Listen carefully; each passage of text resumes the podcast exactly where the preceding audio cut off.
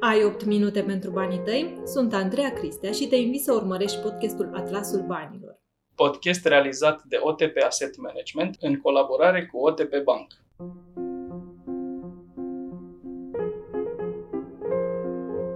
Lângă mine sunt astăzi, pentru ultima dată în acest sezon, Dan Popovici și Adrian Anghel de la O T P Asset Management.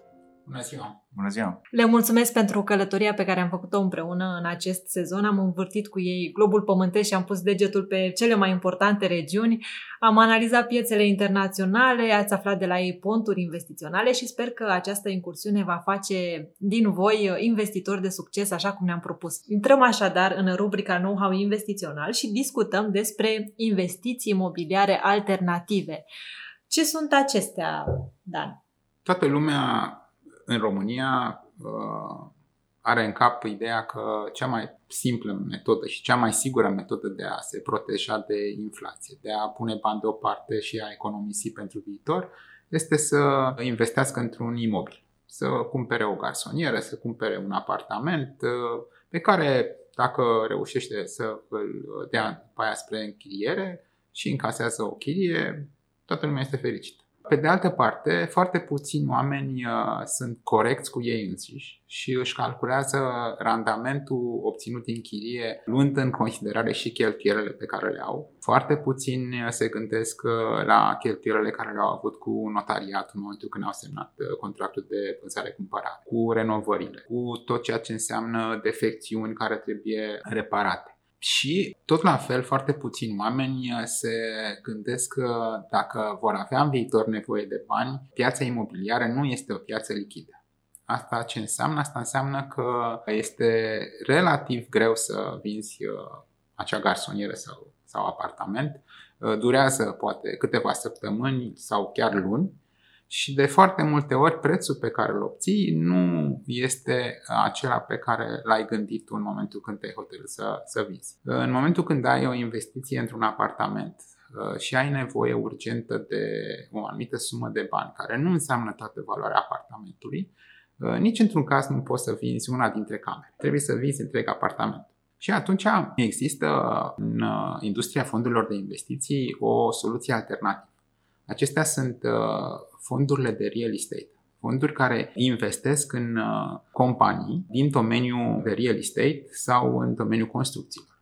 Acestea sunt instrumente extrem de lichide. În două-trei zile din momentul în care ai făcut o răscumpărare, poți să îți obții banii înapoi. Poți să vinzi doar parțial o parte din, din suma pe care ai investit-o și astfel să-ți finanțezi nevoia urgentă de bani. Pe de o parte vorbim de efectiv de un apartament uh, situat la etajul patru în uh, Vitan Bârzești, uh, iar pe de altă parte vorbim de un fond de investiții care investește tot în real estate, dar diversificat și investește pe de o parte în companii care administrează apartamente, dar în același timp poate să fie companii de logistică care au uh, spații de logistică și care sunt uh, dezvoltate la nivel uh, regional sau global.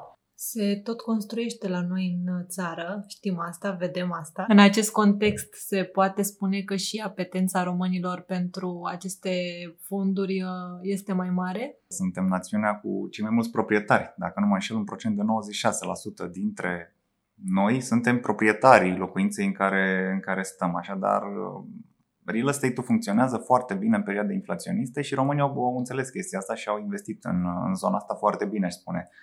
Însă, de acum înainte, probabil că nu vom mai avea aceleași creșteri pe imobiliare cu cele care au fost în trecut și atunci ar trebui să ne gândim la alternative și aceste companii despre care a vorbit Dan, mi se pare că sunt niște alternative foarte bune, deoarece vorbim de companii specializate care sunt conduse de specialiști foarte buni în domeniul imobiliarelor, care cunosc foarte bine piețele locale, care prin legislația lor specifică se obligă să distribuie minim nouăzeci la sută din profit ca dividende, așadar să împartă profitul cu tine ca acționar în acele companii, și care atunci când închiriază, de obicei semnează contracte pe cinci zece ani de zile, care uneori sunt și indexate cu inflația.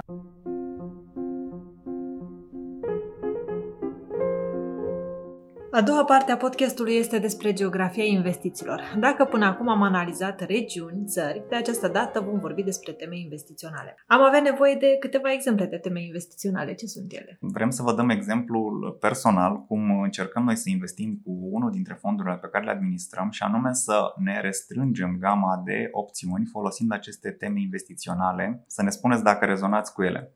Căutăm astfel de teme, iar apoi în cadrul lor căutăm companii care sunt bine poziționate pentru a beneficia de pe urma lor, companii care au un avantaj în fața concurenței și apoi achiziționăm acțiuni la aceste companii în măsura în care prețul este unul corect. Un prim exemplu sunt tehnologiile disruptive, care pe scurt sunt tehnologii care îți vor schimba viața în bine. Iar aici un bun exemplu este telefonul tău mobil, care dacă te stai să te gândești, acum douăzeci de ani, tot ce știe el să facă ar fi ocupat un birou întreg. Gândește-te la un calculator, un telefon fix, un calendar, o cameră foto, un ceas, un caietel și tot ce știe el să facă întinse pe un birou.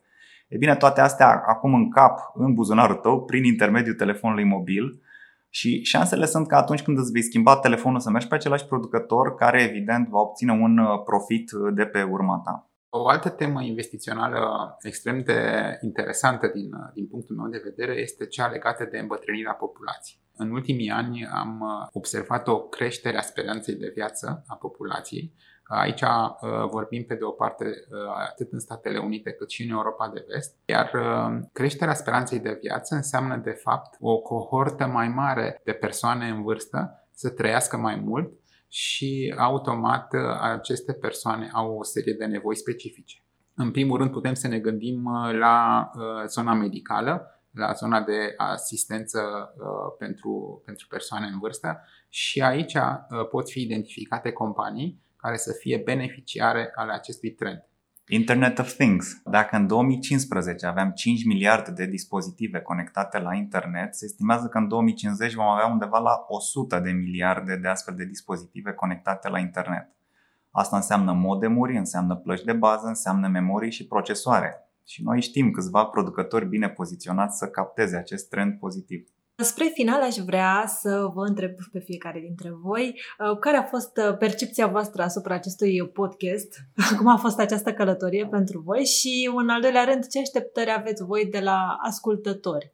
Pentru mine a fost o provocare, fiindcă a trebuit să sumarizăm în fiecare episod cunoștințele pe care le-am acumulat de-a lungul timpului și să dăm exact esența și filozofia care ne face pe noi investitori mai buni, aș spune.